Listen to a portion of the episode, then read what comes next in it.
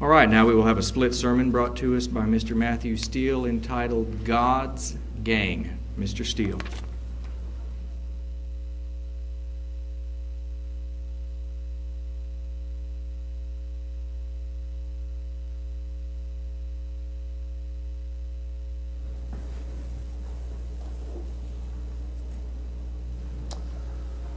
Good afternoon, everybody. I don't know if we care or not, but the back door's open, by the way. Um, beautiful day. Are we going to have winters like this for forevermore? I mean, this is just crazy. no. Are we going to pay for it later? Benjamin keeps praying for snow.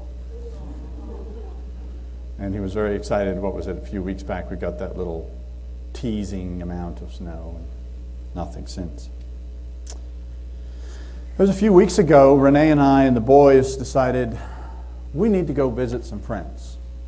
And so we went down to the Tyler area, visited with different friends, and uh, we had mentioned to Bob and Lisa, hey, we're going to be in town. Bob and Lisa McComb, if any of you know them.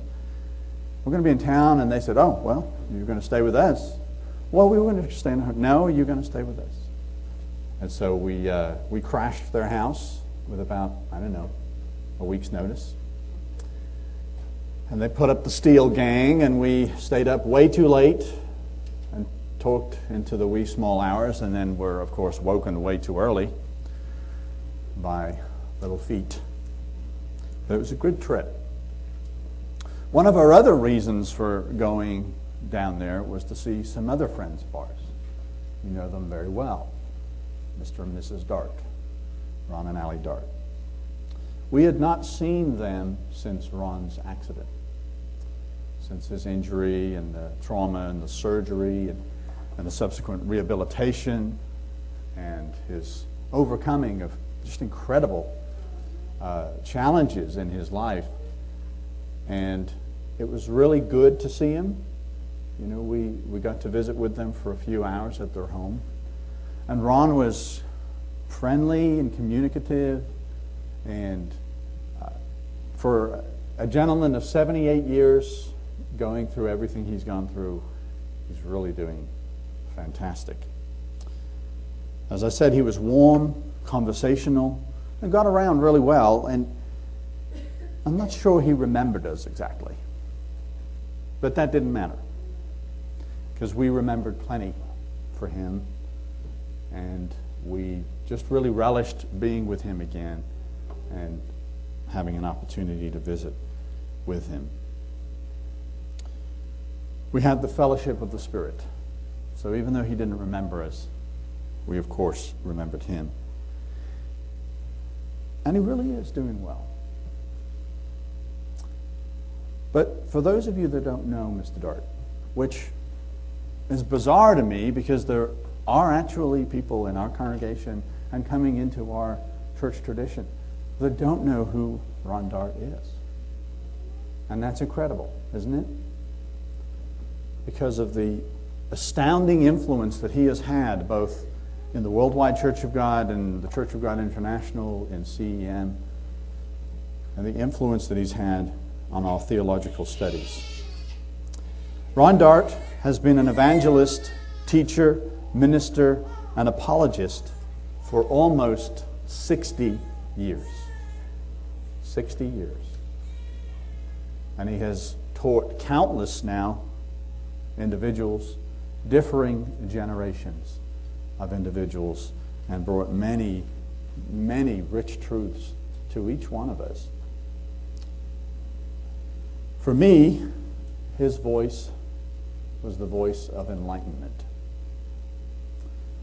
Through the tape program back in CGI days, I was able to learn from Mr. Dart all the way back in England. Here I was, a teenager, borrowing my dad's church tapes so nobody would know that I was listening to this strange Seventh day church group. And I would listen to these tapes, these messages, incredible truth in these messages. I'd listen on the way to work, Sony Walkman. was a really geeky kid, you know. Or I would listen in my room with Bible study and fast forward and rewind and go back over that again. Let's replay that whole thing again and just really dig it down deep into whatever the subject matter was. And without a doubt, he was my favorite speaker, my favorite teacher in the tape program at that time. No sooner would I finish one tape, I would want to go look in the mail for the next one. Just hungered to hear more words of truth through the, through the, the servant that Ron Dart was.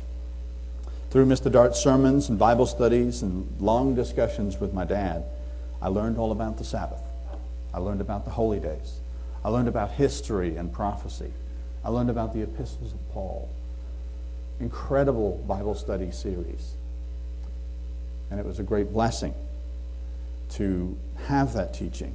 And of course, my dad was there helping to illuminate from his perspective as well. And although my dad was in the worldwide and then later in CGI, I was raised Baptist.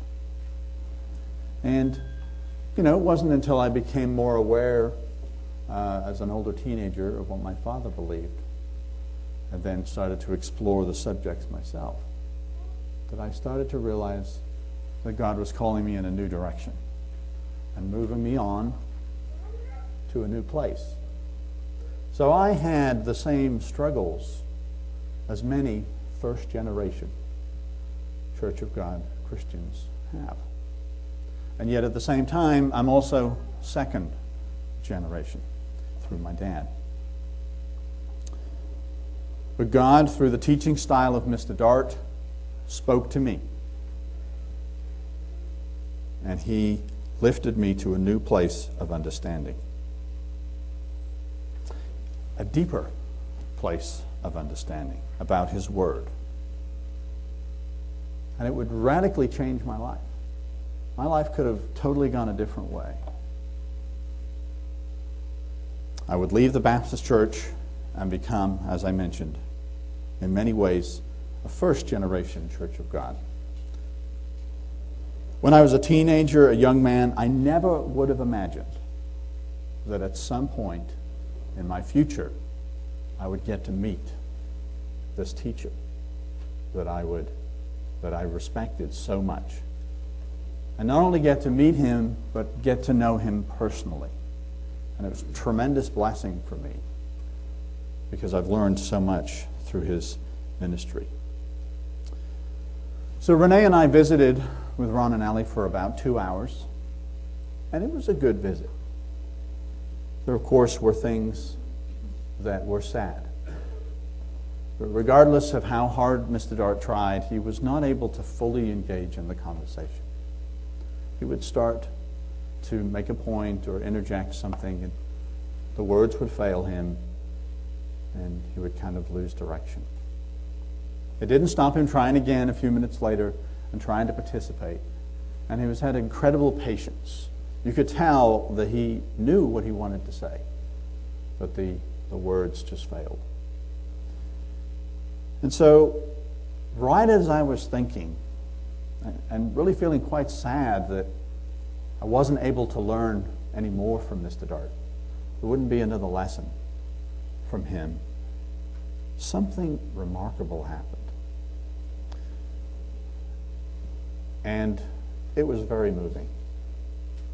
Both Renee and I had hair standing on the back of our necks. We were very moved. You see, just the day before, Renee and I had been talking about some dear friends of ours who are good Christian people, but they don't worship God in our congregation and don't have our tradition. They go to a different church. They go to a Sunday church, which happens to meet on a Saturday, but anyway.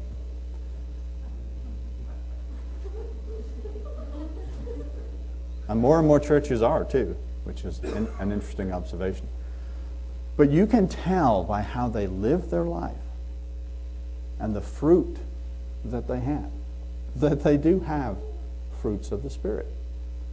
And so, you know, this is a quandary, and we were talking about this, and how can that be, and, and are we missing something? And we were just talking as we're driving down to Tyler. So that was the backdrop to what Mr. Dart was about to say. Almost out of context, he just kind of raises his hand the way he does when he's about to say something profound, and you listen. Okay, here comes. He says, You know, do you think that there are others, meaning outside of our tradition, who are in God's gang too? And we're like, uh, yes. I mean, we were just talking about we were just talking about this, and this is kind of coming out, out of nowhere. And we said, yes. And he says, I do too. And it seems to me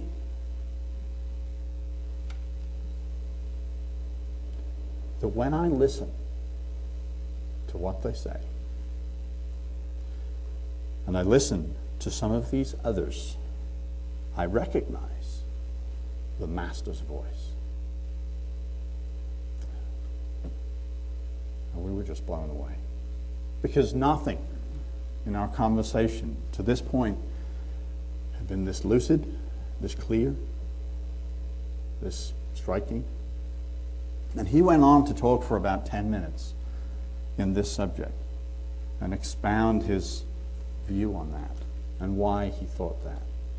And it was really very moving, and it was a, it was a gift to us because we had been so taught by him all these years, and to have that last opportunity, perhaps, to be taught another lesson, just when we thought he didn't have anything else to give. So, through all the trauma and all the difficulties, he was still able to teach us something. And for a moment, we were a little lost for words. And then Renee said, Mr. Dart, I really wish that you could tell others about, uh, that others could hear what you've just told us. He said, you know, and she also mentioned about his rehabilitation and, and all the things that he's gone to, gone through. And he said he was grateful for the things that he has learned. And he said that God has taught him things through this experience, which is incredible. You know, a man whose intellect was his life, whose, you know, entire career and service to God was born out of the, the mind and the Spirit of God in that mind. To have that mind stricken and that was a lesson to him that he accepted, that he was gracious with, he was okay with, and he was grateful for. And Renee said, I wish that we, that others could hear what you've told us. And he said, Tell them. Tell them. Share it with them. And so that's why I bring it up today. Because it was a very intimate conversation. It was a very intimate experience. But he told us to tell, to share that which maybe he cannot share himself. But if I was to stay true to the approach that I've learned from Mr. Dart about how we study the Bible, we need to question what he said. Are there others that are in God's gang? others that speak with the Master's voice. Are there others? I don't think I'm the only one, at least I hope I'm not the only one, that struggles with understanding how God's relationship can, can be manifest in the lives of others who are not in our tradition. How is that? How can someone who is blinded to the lies of, let's say, Christmas and Easter and, and all these what we know and identify as pagan attributes, how could they show forth any fruits of the Spirit? They're blinded. They don't understand God's truth. How is that? Can they be in God's gang? How can someone who thinks the law was nailed to the cross have the fruits of the Spirit? How is that? You know, I have met people who will confess in one way that the law is done away with. Christ took that away. But yet raise their children to not lie and not steal and to honor their father and their mother and to follow Jesus Christ and God the Father and no other gods. So, how can we reconcile this? How can we reconcile these, this dichotomy? What do we do with this? Well, we may not be able to answer every facet of this question, but there are some passages of Scripture that we can look at that may give us some insight into this question. Back when Paul was writing to the Ephesians, there were two groups of people who read the same Scriptures. One group had all the law and the testaments. They had all the history and the commandments. They had the covenant of Moses. yet, with all of that, they were blinded to the truth. They were blinded to the truth of God concerning the Messiah. that Jesus was, in fact, the very real Son of God and the Messiah that they had been looking all over for. Excuse me, Jesus, we're looking for the, the Messiah. Completely oblivious, were they not? And yet, all this knowledge and truth they had. The other group also had the commandments of God, just as the Jews did. But in addition, they had the testimony of Jesus Christ. They did not have the weight of history, but neither did they have the burdens of the Jewish traditions. They did have the grace of God through Christ Jesus as well as the commandments of God. And we know these folks, of course, as the early church, as Christians. So, two groups. You know, the Jewish faith and its followers were burdened down with the doctrines and the commandments of men. Doctrines and commandments of men. The traditions of faith built up over centuries from be, and, and becoming so pervasive that they even supplanted God's commandments. In Mark chapter 7 and verse 1, it says, Then the Pharisees and some of the scribes came together to him, having come from Jerusalem.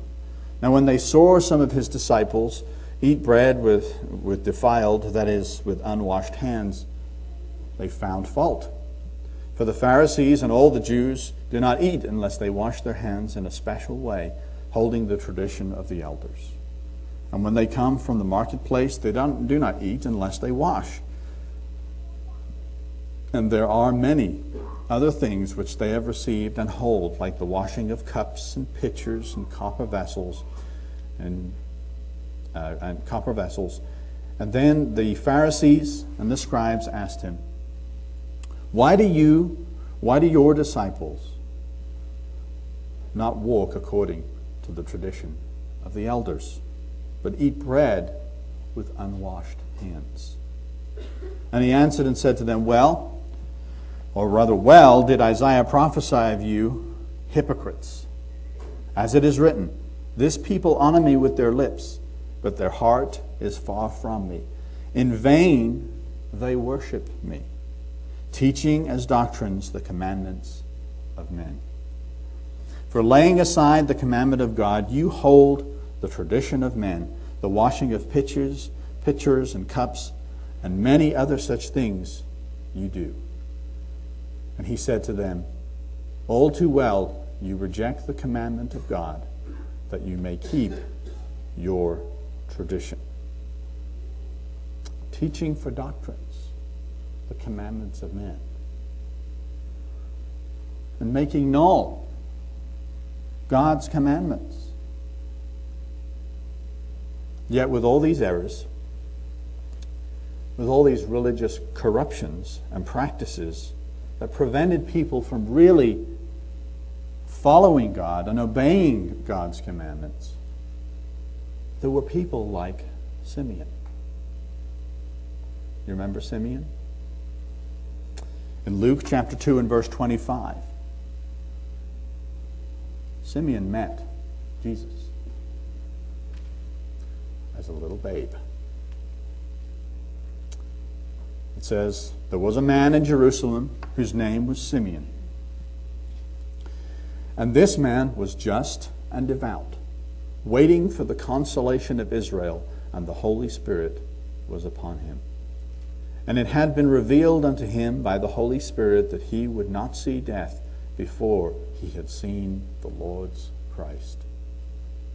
So he came by the Spirit into the temple, and when the parents brought in the Jesus child to do for him according to the custom of the law, he took him up in his arms and blessed God and said, Lord, now you are letting your servant depart in peace, according to your word, for my eyes have seen your salvation, which you have prepared before the face of all peoples. A light to bring revelation to the Gentiles and the glory of your people, Israel. And Joseph and his mother marveled at those things which are spoken of him.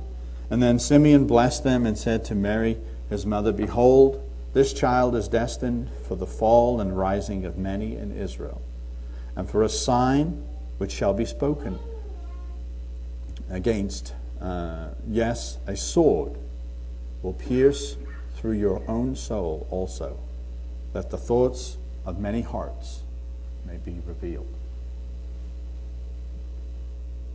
God's Christ, a Savior of all Gentiles and Israel, identified by a Jew, of whom the Spirit of God was upon. And yet, by all accounts, we can assume that he was in the tradition of Judaism at the time. Fascinating. We shouldn't assume too much of that, but still, it's worth considering. This babe was the salvation of all peoples, and he would bring salvation to the Gentiles. He was not just going to be the Savior of the Jews or the 12 tribes of Israel, but rather all men everywhere, past, present, and future. Words from a man whose religious practices were in all likelihood at least influenced by the culture and the religion of Judaism at the time. But this is not unfamiliar to us today, is it? This is something that we see today. The broader Christian world is completely riddled with the doctrines and practices of men. Is it not? But is it any more riddled than Judaism was at the time of Christ? It's an interesting symmetry. It's kind of ironic. The Jews filled their faith with man made rules, burdening the people and making the law of God of no effect. Modern Christianity does the same by claiming that the perfect law of liberty is obsolete. But yet, bring in other man made laws and celebrations and practices.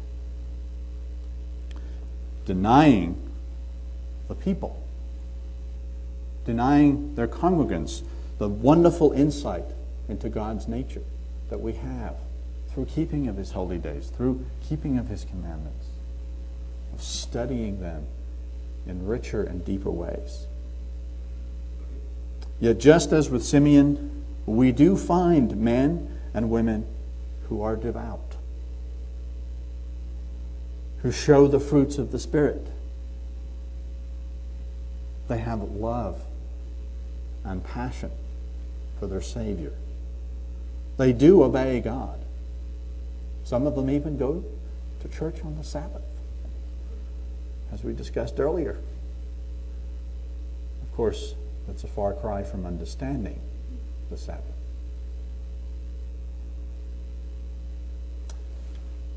But there are plenty of individuals that do seriously and faithfully follow God as it has been revealed to them. So, what's the answer to all of this? We're still no closer, perhaps, to getting an understanding of these questions. Well, Paul addressed it in many ways in Ephesians chapter 2, beginning in verse 1. He says, And you, talking to the Ephesians, the Gentiles, who were dead in trespasses and sins, in which you were once walked according to the course of this world, according to the prince of the power of the air, the spirit which now works in the sons of disobedience, among whom also we all once conducted ourselves in the lusts of the flesh, fulfilling the desires of the flesh and of the mind and were by nature the children of wrath, just as others. But God, who is rich in mercy, because of his great love with which he loved us, even when we were dead in trespasses, he made us alive together with Christ. By grace you have been saved, and raised us up together and made us sit together in heavenly places in Christ Jesus that in the ages to come he might show his exceeding riches of his grace and his kindness toward us in Christ Jesus. For by grace you have been saved through faith, and not of yourselves. It is the gift of God, not of works, lest anyone should boast. For we are his workmanship, created in Christ Jesus for good works, which God has prepared beforehand that we should walk in them. How many times we heard this passage? Studied it. To me, by grace you have been saved through faith. It's just a powerful, powerful passage. I wish I would remember to meditate on this. Because it would re- remind me of so many things. That I am here by the grace of God. That I have learned His truth by the grace of God. That I should have that kind of grace toward others. But what Paul is saying here, at least what I take from what he is saying here, is that Jew, Greek, Gentile, Israelite, Sunday Christian, Sabbath Christian are not saved by the works of the law. We're not saved by those works. There is no salvation in commandments and ordinances of God. It's by grace that we are saved. Unto those commandments unto those good works. They are beautiful. They are instructions in righteousness. They are the lights to our path. They build in us the character of God. But they can never and ne- they can never and never will be able to redeem us. Jesus, the very God who created us, his own lifeblood was that gift. By grace we are saved.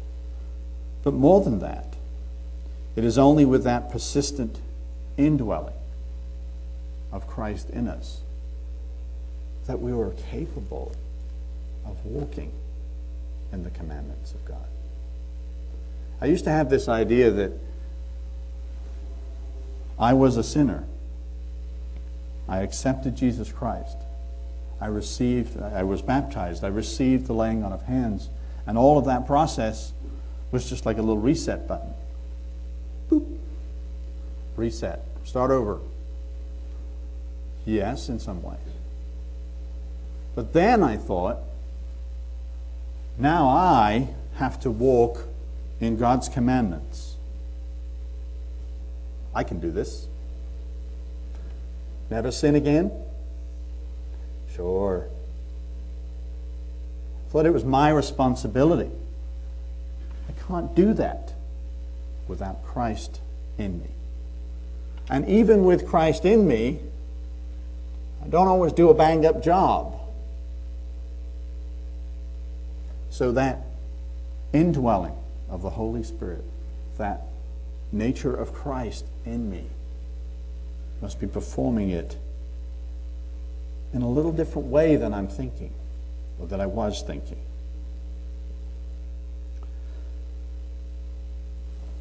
I was wrong. It is only Christ in me.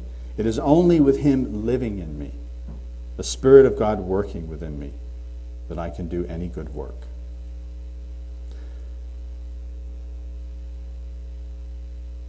It's by grace that we are saved. In fact, if we attempt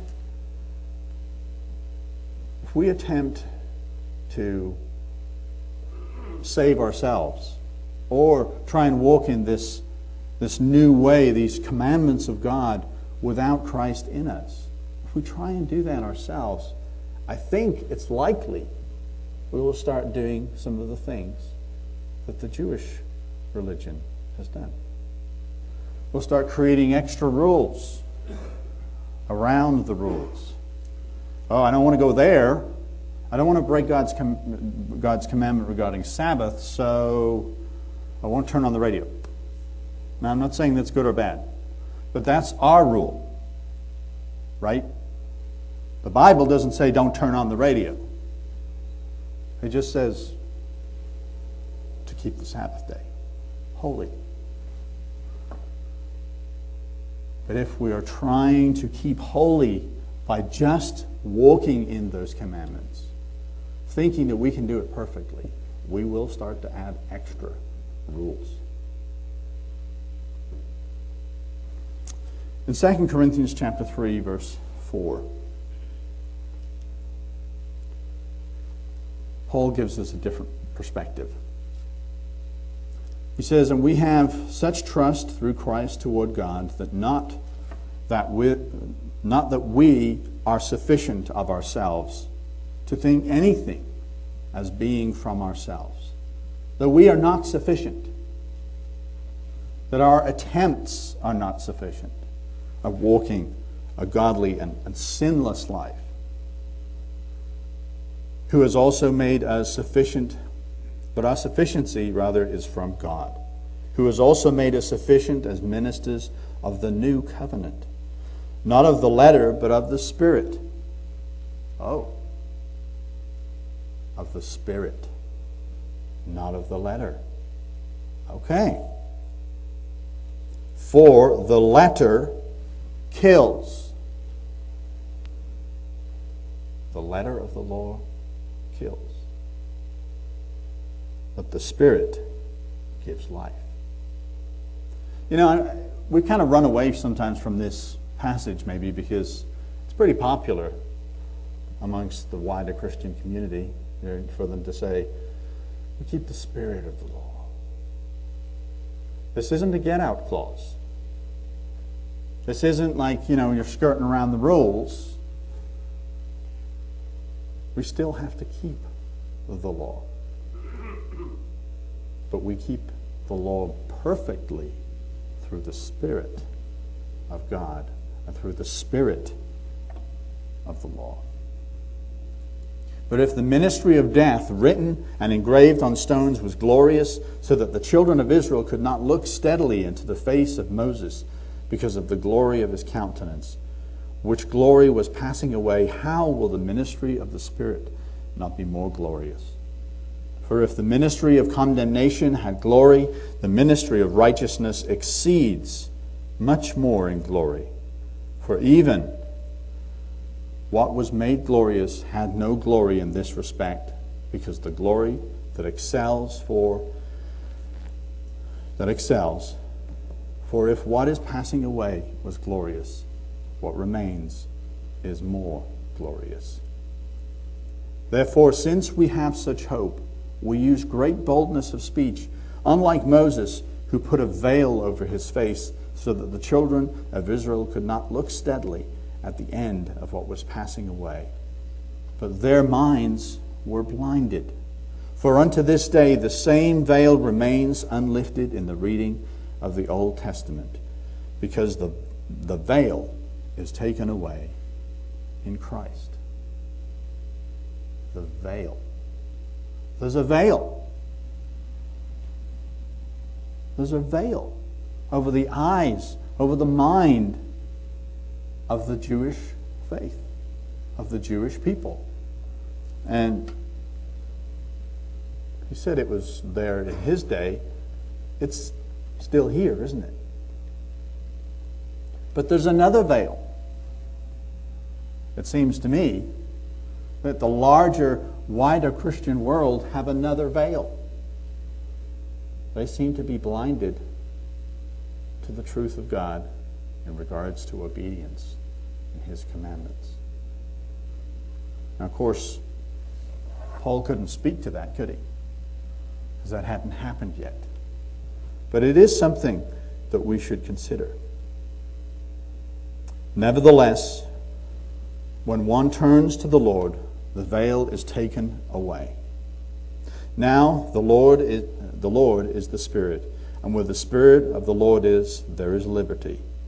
But we all, with unveiled face, beholding as in a mirror the glory of the Lord, are being transformed into the same image from glory to glory, just as by the Spirit of the Lord.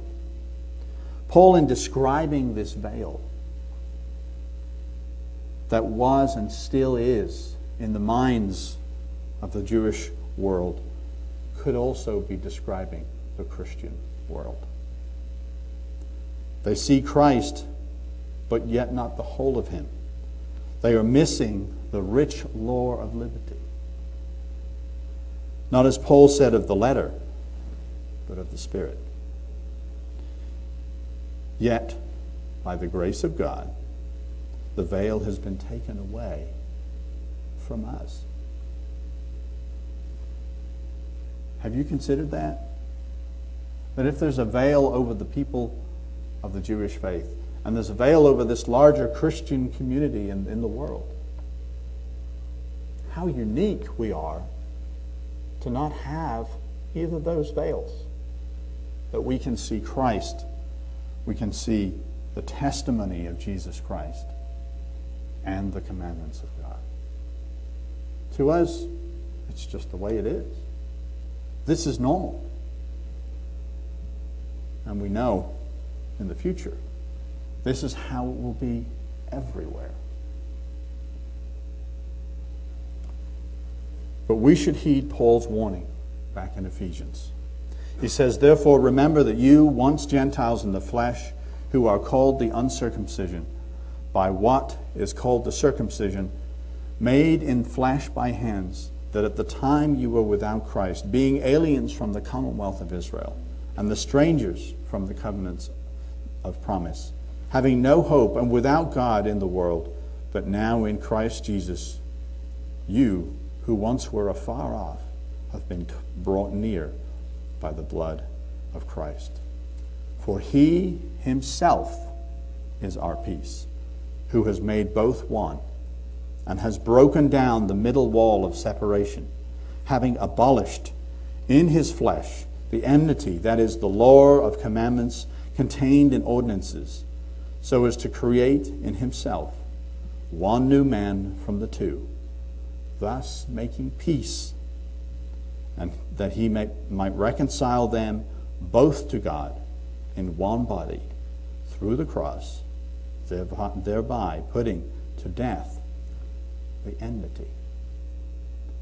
There's a lot in there. But there's some really powerful implications.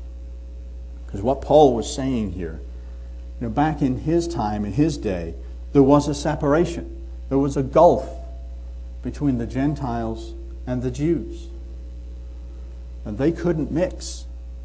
A Jew could not go into the home of a Gentile, and a Gentile was certainly not invited into the home of a Jew. There was a massive gulf. There were laws, but they're not God's laws. They were man made laws. They were these laws of separation, not God's laws. These were commandments of men. In fact, back in the law of God, in Exodus 39, God says, There will be no difference between an Israelite or a Gentile, a stranger. One law for both people. One law for everyone. One law.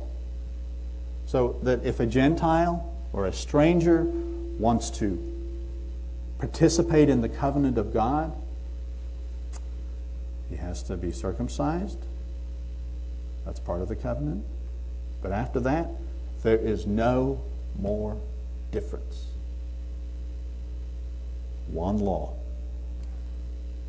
The separation, I think, that Paul was talking about here is not God's separation between Jews and Gentiles, Israelites and strangers. It's man made ordinances denying the vast majority of humanity access to the faith of God as it re- was revealed to that point. But Paul makes it clear this wall of separation has been demolished, having abolished in his flesh the enmity, that is, the law of commandments contained in ordinances, so as to create in himself one new man from the two, thus making peace.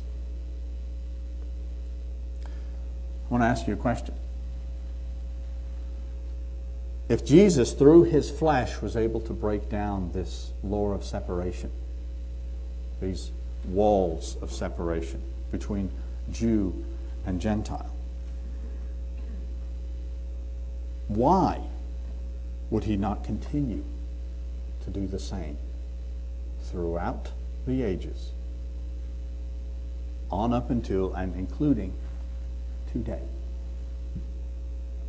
Does he like this wall of separation that has been built up?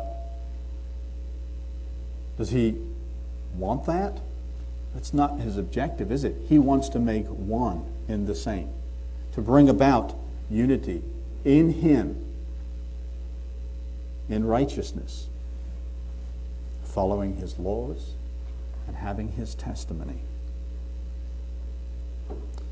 Why would he not continue his work of breaking down these laws of man in the wider Christian faith? Many of us who are here today are former Baptists. Former Baptists. Have any former Methodists? You guys hiding in there. Any former Catholics? I just threw that in there for you, Ron. Any Episcopalians? Catholic light? No, I didn't say it. All of you are testaments to this same reconciliation that has been working and continues to work in the lives of men and women on this earth. But God has broken down the walls of separation. And Christ is building and will continue to build his church drawn from wherever he decides working from the time of Paul even till now. Paul continues back in Ephesians in verse 17, and he says, And he came and preached peace to you who were afar off and to those who were near. Same message for those who were far off and those that were near. For through him we both have access by one Spirit to the Father. So when we fellowship with friends, family, neighbors who are genuinely trying to walk a life of righteousness, who are have a love for God, are committed to their faith, teach their children righteously, are good Christian people to their neighbors. When we fellowship with them, we shouldn't struggle anymore with our relationship. As in everything else, Jesus has shown us the way. He came and preached peace. Likewise, we also should preach, peach preach, or we could preach peace. Should we hide the truth of God, gloss over it a little for the sake of being friends? No. One of the good friends I'm alluding to, we were having a picnic lunch and uh, I don't know how it happened, but somehow it came up about clean and unclean foods. And we're having a picnic lunch with our families all together. It's great fun. And as he's eating a ham sandwich, he says, So, would it be a sin to you? Well, yeah, it would. And both wives are like, Oh no, this is going to end badly. But it didn't. Conversation moved on. There's a kind of a little pause there. He knows how I feel. If he wanted to know some more, I would answer more questions. I'm not going to beat him around the head with it. Try and speak peacefully about it. That was just one example. And we've all had those experiences. But I just really realized I don't need to wrestle with this. Who am I to judge another man's servant? I just got to keep myself in the faith that I know that I have been called to. So, how are we to relate to these brothers? Well, that's it. They are brothers. And if they're not now, in all likelihood, they will be. One way or another at one time or another, now or in the future. If we preach peace and the truth in peace, if we practice love, the love of God in our lives, then we might very well be the instruments that lift that veil from their eyes. That would be fun to see, wouldn't it? You can just see the light come on. But I don't know if we should be so conceited as not to think that there may be a veil or two for us to be lifted. So we shouldn't be wise in our own eyes, right? We got down. We're going to teach you guys how it is. We should have confidence in what we believe. But understanding always that God can determine to reveal something to us when He decides. Paul continues, Now therefore you are no longer strangers and foreigners, but fellow citizens with the saints and with the members of the household of God, having been built on the foundation of the apostles and prophets, Jesus Christ himself being the chief cornerstone, in whom the whole world building being fitted together, rather the whole building being fitted together grows into the holy temple of God in whom you also are being built together for a dwelling place, dwelling place of God in the Spirit. We are being built. It's not completed yet. Brethren, it is quite possible that membership in God's gang is much wider and deeper than we have yet imagined.